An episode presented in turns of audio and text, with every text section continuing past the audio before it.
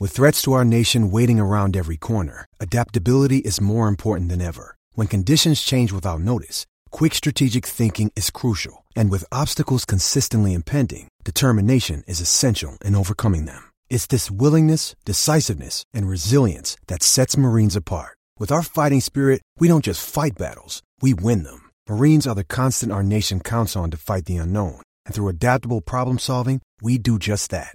Learn more at marines.com. Thanks for choosing this free Anfield Index podcast. If you'd prefer to listen to this or any of our other shows without adverts, then now's the time to check out Anfield Index Pro. With AI Pro, you can supercharge your entire listening experience. You'll not only get all of our podcasts without the ads, but you'll have them far faster with our quick publish feature available exclusively for subscribers. AI Pro also puts you in the heart of our sound studio with an option to listen to many of our shows live and interact with the podcasters in real time as the shows are recording. Upgrading couldn't be easier. AI Pro is available on all popular podcast platforms, and we have our own apps for Apple and Android. Just head on over to AnfieldIndexPro.com and get started today. Hello and welcome to the Daily Red, your lunchtime catch up on all things Liverpool FC on a Thursday after Liverpool one Fulham nil in the Premier League. An unconvincing but ultimately convincing win for Liverpool. Uh, 1 0 on the night. We had some opportunities where we could have scored more, but the final ball routinely let us down. Um, they had a couple of good opportunities, the most notable of which been a late chance for Carlos Vinicius, from which Alisson made a great save. We were the better team on the night and undoubtedly deserved the three points. But if they nabbed a draw late on, I don't really think we could have complained too much because we were so wasteful with those final balls. We did allow them to survive moments where we looked like we might open them up. We had a couple of ill-advised shots as well, shall we say, when we could have slipped a pass to somebody good who might have scored a goal. But we survived. That's now five wins in a row. First time all season. Does need to be taken into account who we've played and the form that those teams are in. But at the same time, we're going to take every point we can get. We are fifth in the league and we're looking a fairly safe bet to finish fifth. We're now five points clear of both Spurs and Villa with the same number of games played. We're four points behind United, which has gotten a lot of people quite excited. But I would temper that, that excitement. They have two games in hand.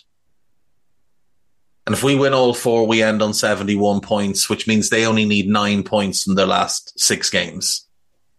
The same, I would say, of Newcastle. We're six points behind them, but they have a game in hand. And they have a significantly better goal difference than us. So six points will do them. They face Arsenal at the weekend. I think they'll beat Arsenal. Then they play Leeds. I think they beat Leeds. After that, They've got Brighton at home, Leicester at home, and Chelsea away. I just don't see any circumstance in which they don't end up in the top four. But we have seen stranger things happen in the past. We have seen teams have historic collapses. Hello, Brendan Rodgers. Hope you're well. Your Leicester team had two of the most hilarious collapses from a nailed on top four position uh, that we've ever seen. United have Brighton away. I think they lose that game tonight. Then they go to West Ham. I think they'll win that. They'll beat Wolves at home. They'll beat Chelsea at home and they'll beat Fulham at home. So uh, they're going to get their points. We just need to focus on ourselves.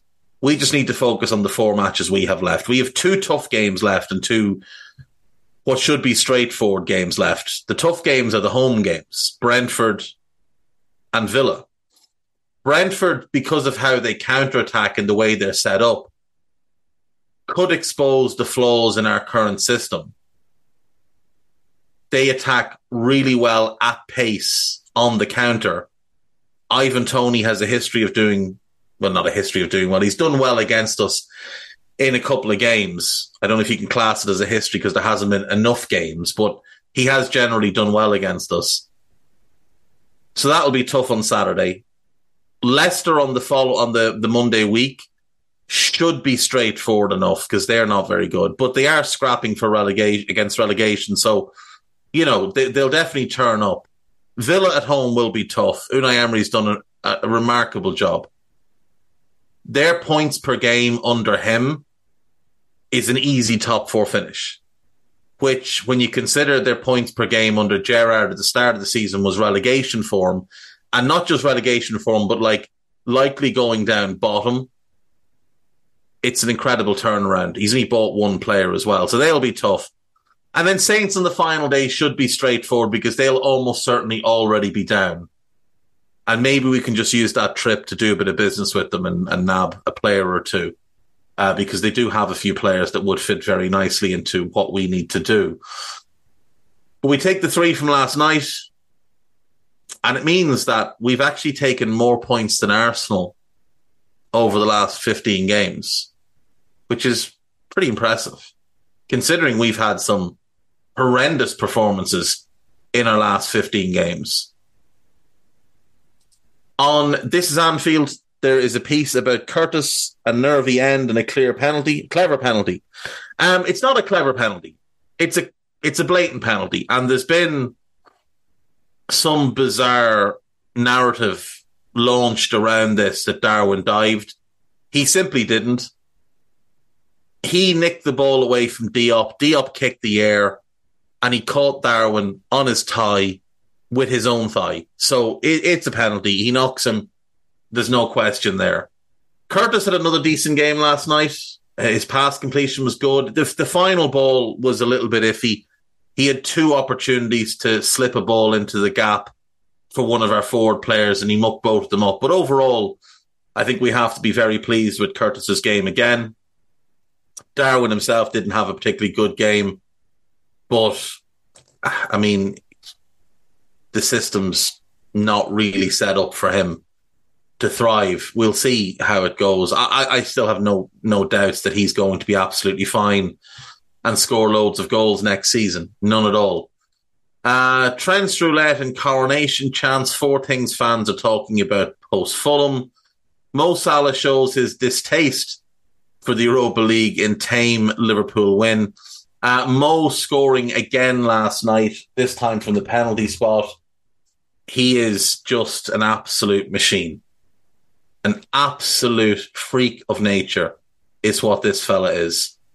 It doesn't matter how we use him, what we ask him to do. He just produces time and time again. Again, last night, didn't think he had the best game. Don't particularly like the way he's being used in this system. He's been asked to play far too, or to have his starting position be far too wide, and all he's been asked to do far too much. I mean, last night we saw Mo having to track runners where the midfielder should have been tracking them, and Mo was having to do that job. That's not what we should have him doing. Uh, this season in the Premier League, 18 goals and seven assists. That would be a career year for most people. This is considered a down year for Mo across all competitions, it's 29 and 11. 40 goals and assists. Now, that does include the Community Shield, obviously, but 39, uh, sorry, 38 goals and assists if you take out the Community Shield. 28 goals and 10 assists. But it does seem like the Community Shield does count as an official number. So we're going to take it and run. that puts Mo only two goals off last year's tally of 31, which is also the tally he got the year before. He's still got four games left this season. And if he plays all four, which you assume he will, that'll be 51 games, which is the same as last season, the season before. This guy is 50, 51 appearances every season, 31 goals every season. He's just ridiculous. He's averaging 31 goals across his tenure at Liverpool, which is insanity, absolute insanity. Um, he is going to pass Stevie this season in terms of the all time goal scorers, most likely, which again is just, it's a great achievement by a great, great player. arguably the greatest attacker in club history. I mean, people will say, oh, well, Rush and whoever else, but Mo's goals per game ratio is significantly better than Ian Rush, despite playing wider than Ian Rush. He's passed Fowler, he's passed Owen, past Kenny. Billy Liddell played in a completely different era of football, as did Gordon Hodgson. It's very hard to compare those eras. Mo's goals per game is better than Roger Hunt. Suarez was a better player, in my view, but we only had Suarez for three and a half years. Mo's been here five and will remain for at least another two and hopefully beyond that. And we, we really have to embrace every minute we get with him because he is just such a special player. And I reiterate what I said yesterday. I think he will be capable of performing at a high level at age 34, 35, 36. And I want that to be with us. I don't want to hear in two years that Liverpool have decided not to renew the contract of Mo Salah because he's 33, when at 31 we gave Jordan Henderson a four year contract, despite the fact he was coming off a bad season and a bad injury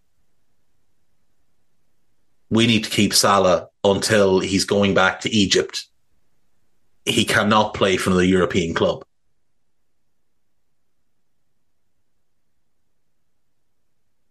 Journalist reveals James Milner will leave Liverpool on a free transfer. Uh, this is reported by um, David Lynch. Says Milner has elected to end an eight year stay when his contract expires rather than pen a 12 month extension, which the fact that he had the option to pen an extension is very concerning when you look at the, the loyal but not too loyal stuff from Jurgen. Um, Melissa Reddy says that the move to Brighton is all but done. I think it's a weird move for him. He's not going to get many games there, but you know, it's it's certainly a, a nice place to live and, and a good club to join. I just don't see how he fits. Like he's not getting in over. He's not getting in at right back for them. He's certainly not getting in at left back. And he doesn't have the legs to play in midfield anymore.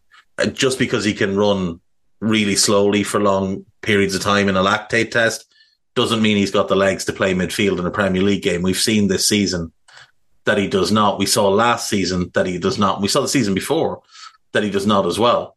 Um, Liverpool legend left unemployed as jury duty denies Sam Allardyce role. So Sammy Lee obviously has worked with Sam Allardyce for years and they've been all over together. And it was expected with Sam going to Leeds that Sammy Lee would join him, but he's on jury service and they wouldn't let him off. Allardyce said, I find that to be very, very poor judgment indeed. It's a real shame because the wee man loves being with me and I love with him. Um, Karl Robinson, former Liverpool Academy player, former MK Dons and Oxford United manager, will be one of his uh, assistants there. Uh, Robinson, in his own right, is a a decent young manager. Well, not, don't think he's all that young anymore, but certainly a guy that um, has worked with Sam before. He was with him at, at Bolton and at Blackburn.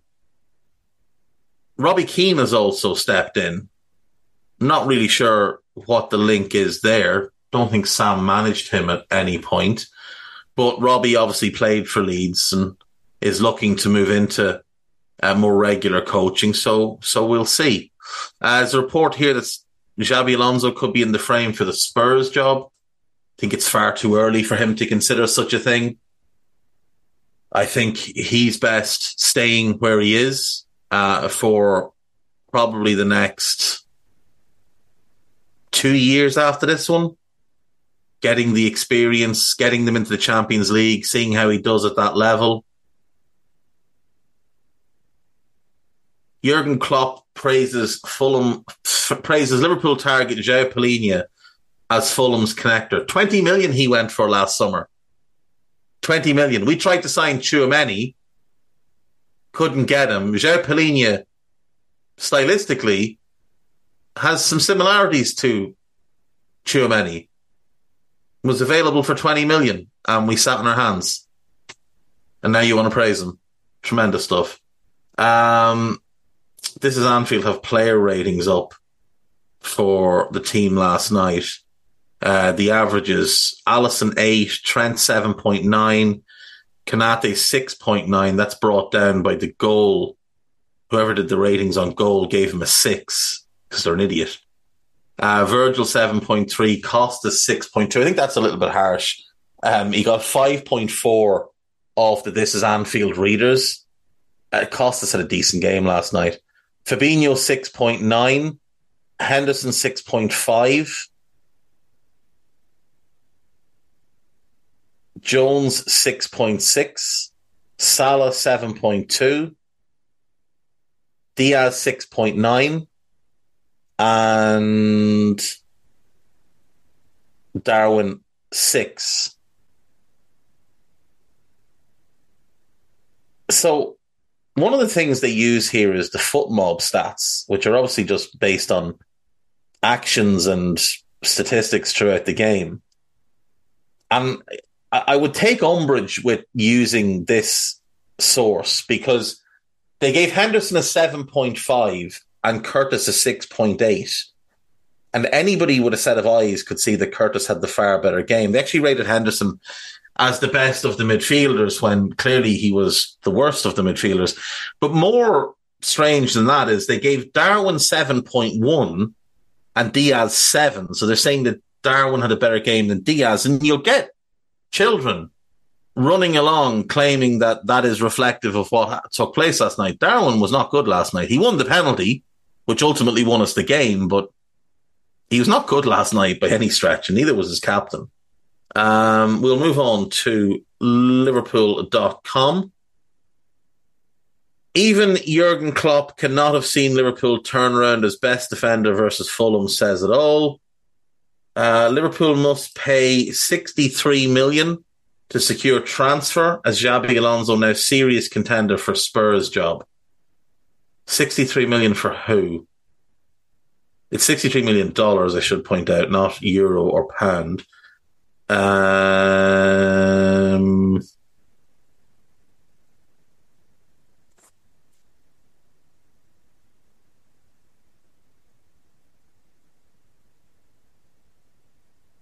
Oh, João Palhinha. 50 million you paid 20 from a year ago. Uh, to be fair, um, he's a really good player, but I wouldn't pay 50 million for him. Not when I could have got him for 20 last summer. No chance. Not when I can get Ugarte for the same kind of money, who's six years younger and more suited to what we actually need in this new shape. In the old shape, Palhinha was a a really nice fit. In this shape, I think it might be a little bit awkward.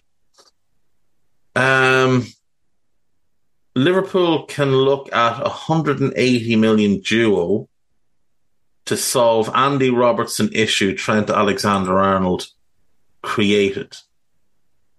Right. The picture is of Jurrien Timber. And Jurrien Timber is one of the ones listed here. Um, $55 million to about 44 million pounds. Who would the rest of it go on? Oh, Josko Gvardiol. okay. Well, Gvardiol will be too expensive and Timber's too small. Um, so, you know, those are just the, the facts of the matter. You could sign Gonçalo Inacio for a 39 million pound release clause is what it actually is for him, which is a bargain. Um, is he as good as Gvardiol? Yeah, he probably is. He probably is right now. Does he have Gvardiol's ceiling? No. No, he doesn't. But it's an easier path for him to max his talent than it is for Josko. And he's a better fit in this system than Gvardiol would be. So getting him for 39 million and signing like Bella Kotchap or Maxence Lacroix to be the backup to Ibou, who could also be cover for Virgil. You'd get Lacroix probably for 30 million. So you could pay 69 million for the two of them, or you could get Bella Kotchap probably 35 million. So you're looking at 74 million for Bella Kotchap and Inacio. I think I'd go Lacroix and Inacio if it was me. I really like Bella Kotchap, but no, you know what? I'd take either. I'd take either. There's other options on the left side as well. I think you'd get Hincapié for a similar fee. You get Lukeba uh, for a similar fee. So there's there's just there's no logical sense in signing Josko Gvardiol when we've got so much else to do. Like with Jude, um, it just doesn't make sense. On Jude, the spoofer with the catchphrase reported yesterday, or reported yesterday, he claimed yesterday that Jude to Real Madrid is almost done. Um, we'll just have to wait and see. I mean, it, it, we obviously pulled out of the deal, but if the rumored fee of 88 million plus add-ons is true, I think, I think that does give people the right to be really pissed off about it because it was one thing when we thought the price was 120, 130. The price is 88 and we've just sat back. That's, that's really poor. Um, same spoofer with same catchphrase also said that we're confident of getting Alexis Mac Allister in the door. I think that's something everybody already knew that he was one who's very high up on our list and likely to play the left side at eight role, the role Curtis is currently playing.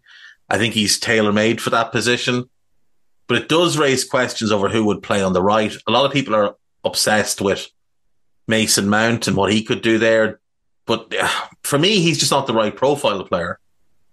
Because if we're going Ugarte and Alexis on the left of that box midfield, I feel like we should be looking at a more defensive player in front of Trent, someone who's more of a box to box ball winner type rather than an attacking final third goal scorer type. myself and Carol chatted about it in the last two scouted, and I, I have kind of settled on Manu Kone. I, I think he would be perfect. I, I think he's his ball winning, his aggression, his pressing ability, his counter pressing ability, his ability and willingness to track runners, his ball carrying through the through the middle third is exceptional as well. I think if you put Manu Kone and Manu Ugarte in the same team, I think all of a sudden we become a very, very scary prospect for a lot of teams. Add them to the playmaking of Trent and Alexis, and then the, the firepower we have in attack. Mo, Gakpo, Diaz, Darwin, Jota, whatever three is on the pitch, with a back three of, say, Ibou, Virgil, and Inacio. And then you've got, let's say, Lacroix Robertson. I suppose Sepp van den Berg would be one of the, the squad players. That's pretty pretty strong. And then the depth in midfield will be Fabinho, Thiago, assuming he stays, Curtis, Henderson, Bajcetic. I should have added Harvey in that that attacking group, the front the front group, but he won't wouldn't start very often over Mo. The only thing we'd need to do after getting those three midfielders and that left footed centre back for this summer, sorry, and the two centre backs for this summer would be a right back and a backup goalkeeper. But again, we probably won't do all of them this summer. So you're probably looking at Joe Gomez as the backup to Ibou. So you'd have Alisson plus probably one new arrival and one of the academy kids as the three goalkeepers because I think everybody expects Caoimhin Kelleher to leave, and I think Adrian probably leaves as well.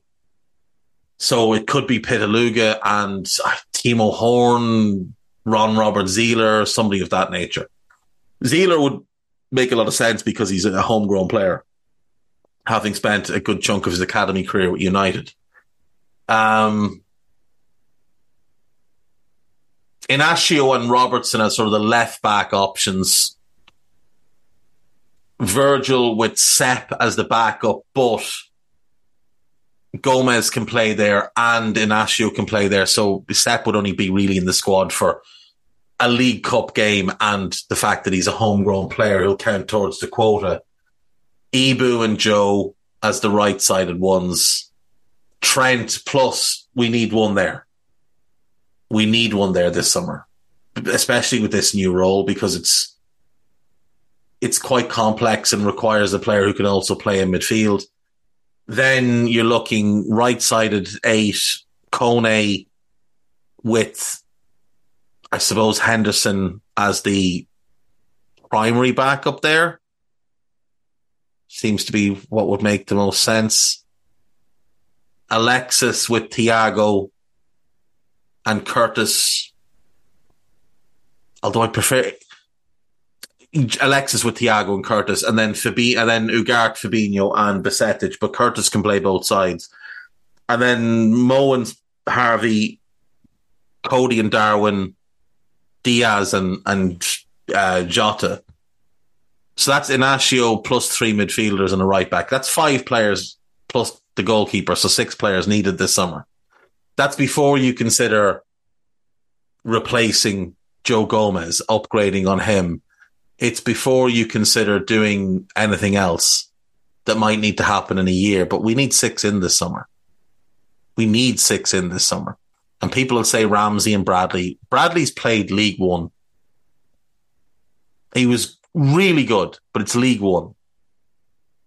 And Ramsey's got quite a serious knee injury, and we don't know when he'll be back. Somebody needs to arrive this summer to be a backup to Trent. So signing a Jude, a Gvardiol doesn't really make sense if the prices are 100 million plus. But if that Jude price is a little bit lower and you could have structured it where you don't pay an, an enormous sum up front, it, it does seem like we've maybe just allowed that one to go a little bit too passively. Um, and that, that would be annoying, but we can still be a really, really, really good team next season as long as we address the other areas. Um, we've got a bunch of stuff here on the Anfield Index website. There is a piece about Real Madrid getting or allegedly getting uh, Jude Bellingham, and the the Twitter meltdown was funny. But yeah, the news team have put together a quick piece there. There is a piece about Trent and the strangeness of assists that's written by Andrew Beasley. Uh, lessons learned from the Fulham game, written by David Davis. Thiago, a final year of luxuries, also written by David Davis. Um, and then there's a piece about Alisson. Alisson close to tears as clean sheet boosts Golden Glove bid. That was put together by the news team as well. Podcast wise, there is the latest under pressure. If you haven't heard it, there is um, the Red Alert pod with Dave Davis and, and Mark Evans. It's out under a, a Pro Plus. It's a monthly review from April. And then there's the Nina Kauser show with Justin and Steve and post match raw with myself, Trev, and Carl. So you can check all of those out. Uh, you will have to uh, you will have to forgive Trev's grumpiness at the start of the podcast. He had some technical difficulties and may well may well be forced to miss a couple of roles as he makes his way to America to hunt down any and all creators of Skype and probably Bill Gates as well. But, you know, the man has to do what he has to do. That's all I've got today. I'll see you tomorrow. Take care of yourselves. Bye bye. We hope you enjoyed listening to this Anfield Index show. Please be sure to subscribe to our channel so future podcasts find their way to your device automatically. There's nothing quite like fan engagement, and we'd love to know what you think of anything discussed on this show. The best way to get in touch is over on our free Discord community, where both podcasters and listeners debate the hottest LFC topics 24 7. Sign up free now at AnfieldIndex.com forward slash Discord. You won't regret it.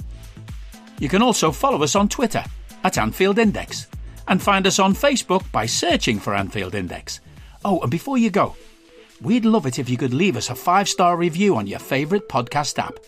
It only takes a couple of seconds, and it means the world to the people who create these free shows. Sports Social Podcast Network.